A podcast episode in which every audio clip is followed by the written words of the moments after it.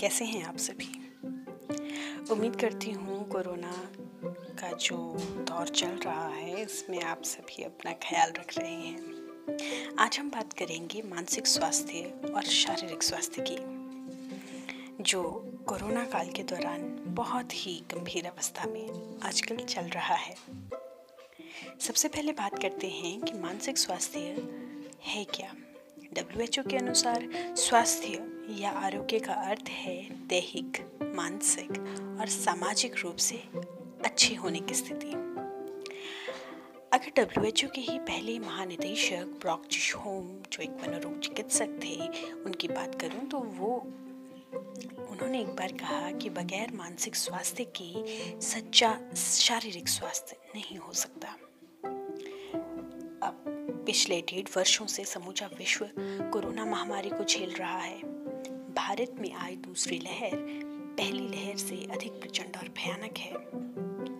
सरकारें इस लहर को रोक पाने में सक्षम नहीं। हमारा स्वास्थ्य महकमा लचर हो चला है।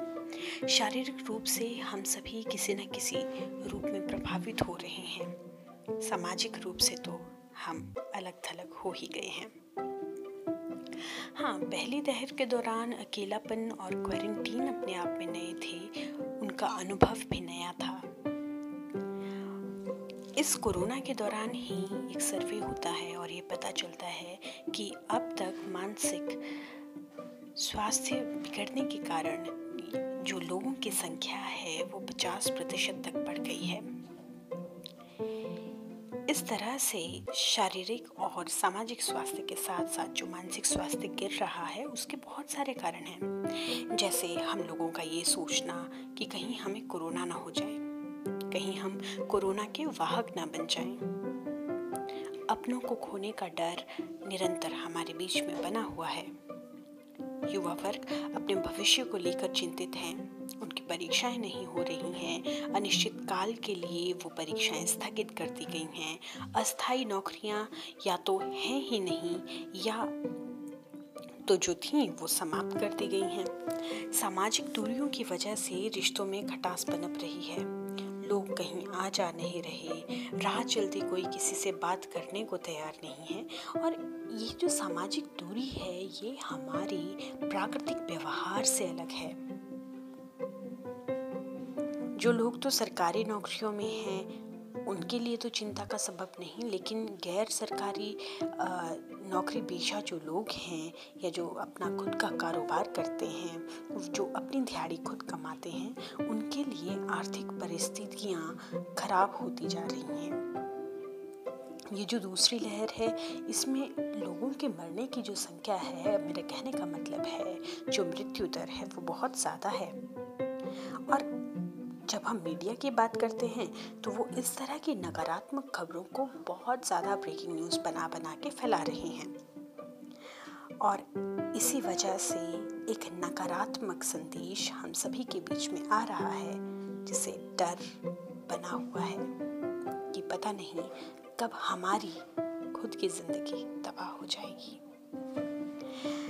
वहीं हम लोग घर में रह रहे हैं, बहुत लंबे टाइम से वर्क फ्रॉम होम कर रहे हैं। घर से ही आ, हमारा सारा काम जो है वो चल रहा है।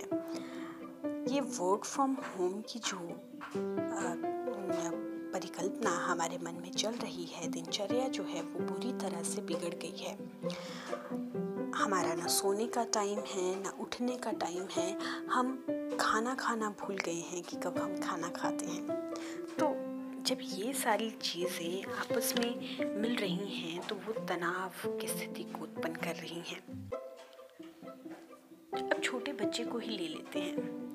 छोटे बच्चों का व्यवहार बहुत ही मिलनसार होता है और उनके सर्वांगीण विकास के लिए वो उचित माहौल मिलना बहुत ज़्यादा ज़रूरी है। लेकिन वो बड़ों के बीच निरंतर संपर्क में हैं। वो ऐसी ऐसी बातें सुन रहे हैं जो उस उम्र के बच्चे शायद सुन नहीं पाते हैं, समझ नहीं पाते हैं। और वो सारी की सारी बातें जो है उनके दिमाग में बहुत गहरा असर डाल रही हैं और ताउम्र ये असर उनके दिमाग में चलता रहेगा। वहीं बुज़ुर्गों की बात करें, वो एकांत चाहते हैं, वो अपना अलग से स्थान चाहते हैं। लेकिन जब घर में सभी इकट्ठे हैं, जब बर्तन खटक रहे हैं, खनक रहे हैं, तो वो आवाज़ें तो होती ही हैं। और बुज़ुर्ग जो हैं वो भी बहुत सारी चिड़चिड़ाहट का शिकार जो है वो बन रहे हैं। ये जो मानसिक रोग जो हमें कोरोना के कारण देखने को मिल रहे हैं, जो मानसिक अस्वस्थता है, उसके लक्षणों की बात अगर की जाए तो चिंता, डर, तनाव, चिड़चिड़ाहट शुरुआती लक्षण हैं। धीरे धीरे ये लक्षण और बढ़ते जाते हैं। भूख नहीं लगती है, नींद नहीं आती है, ध्यान भटकता है, किसी से बात करने की इच्छा ही नहीं होती है, एक ही जगह पड़े रहने का दिल करता है। और कुछ गलत या नकारात्मक ख्याल आ जाए तो उसके बाद जो वो चेन बनती है, एक के बाद एक निरंतर ख्याल आते रहते हैं। और अगर उन ख्यालों की तरफ हम ध्यान ना दें तब तो ठीक है, लेकिन अगर हमने उन ख्यालों को, वो नकारात्मक जो भी सोच हमारी चल रही है, अगर वो वैसे ही बढ़ती रही तो बहुत भयंकर तनाव से हम गुजरते हैं, जो ना केवल हमारे मानसिक बल्कि हमारे शारीरिक स्वास्थ्य को भी बिगाड़ता है। उदाहरण के लिए मैं आपको बताना चाहूँगी, जैसे मान लीजिए आपके दिमाग में चला है कि मेरे सर में आज थोड़ी थोड़ा दर्द हो रहा है, आ, कल कहीं मुझे मांसपेशियों में दर्द ना हो जाए, फिर मुझे कहीं जुकाम ना हो जाए, अगर मुझे जुकाम हो गया तो मेरे परिवार वालों को जुकाम हो गया, मान लो मैं अगर हॉस्पिटल चला गया तो मुझे कहीं आइसोलेट ना कर दें, मुझे कहीं कोरोना ना हो जाए, कहीं वहाँ अकेले रहते रहते मेरा ऑक्सीजन लेवल कम हो गया तो क्या होगा, अगर मैं मर गया तो मेरे पीछे क्या होगा, मेरे परिवार वालों का क्या होगा। तो सोचिए, ये सब कुछ सोचते सोचते आपका दिमाग कितने तनाव से गुजर चुका होता है। और यही तनाव हमारे शरीर में कहीं ना कहीं बीपी को प्रभावित करता है, हमारे ऑक्सीजन के लेवल को प्रभावित करता है। कुल मिलाकर मैं ये कहना चाहूँगी कि शारीरिक, मानसिक और सामाजिक स्वास्थ्य आपस में एक दूसरे के पूरक हैं, लेकिन मानसिक स्वास्थ्य सबसे अधिक ज़रूरी है। ये नकारात्मक सोच डिप्रेशन में बदलकर हमें खुदकुशी की तरफ लेकर जा सकती है, जिससे हमें बचना चाहिए। तो क्या उपाय हैं कि हम खुद को अपने मन से स्वस्थ बना सकते हैं? सबसे पहले तो कुछ भी ऐसा ना सोचें जो आपके हाथ में नहीं है। अपने खान पान का ध्यान रखें, कार्बोहाइड्रेट्स कम से कम, प्रोटीन ज़्यादा से ज़्यादा लें। अपने काढ़े को दिनचर्या में शामिल करना बिल्कुल ना भूलें, जिसमें गिलोय हो, तुलसी हो, पुदीना हो, अदरक हो, इलायची हो, काली मिर्च हो। बहुत अच्छा काढ़ा बनाएं और उसका सेवन करें। व्यायाम और प्राणायाम से दिल ना चुराएं, खूब व्यायाम करें, कपालभाति, अनुलोम विलोम खूब करें। सोने, जागने और खाने का वक्त निश्चित करें, क्योंकि ये हमारी मूलभूत ज़रूरतों में से एक है। सूर्य अगर सुबह पाँच बजे की जगह नौ बजे होगी तो पूरी सृष्टि में उथल पुथल बन सकती है। ये तो आपका शरीर है, तो सोना, जागना और खाने का समय निर्धारित होना चाहिए। शराब और सिगरेट का सेवन कोशिश करें कि आप ना ही करें। और अपने प्रियजनों से मिलने के ढेर सारे साधन जो हैं वो आजकल हमारे पास हैं। अपने प्रियजनों से मिलें और उनसे लगातार संपर्क बनाए रखें। हालचाल पूछने से चिंता कम होती है। समाचारों के लिए मीडिया का रुख ना ही किया जाए तो आजकल बेहतर है। फोन पे रेडियो तो चलता ही है, सभी ज़रूरी खबरें रेडियो के माध्यम से सुने। अगर टीवी पर खबरें सुननी ही हैं तो दूरदर्शन और राज्यसभा टीवी को भी ज़रूर सुने।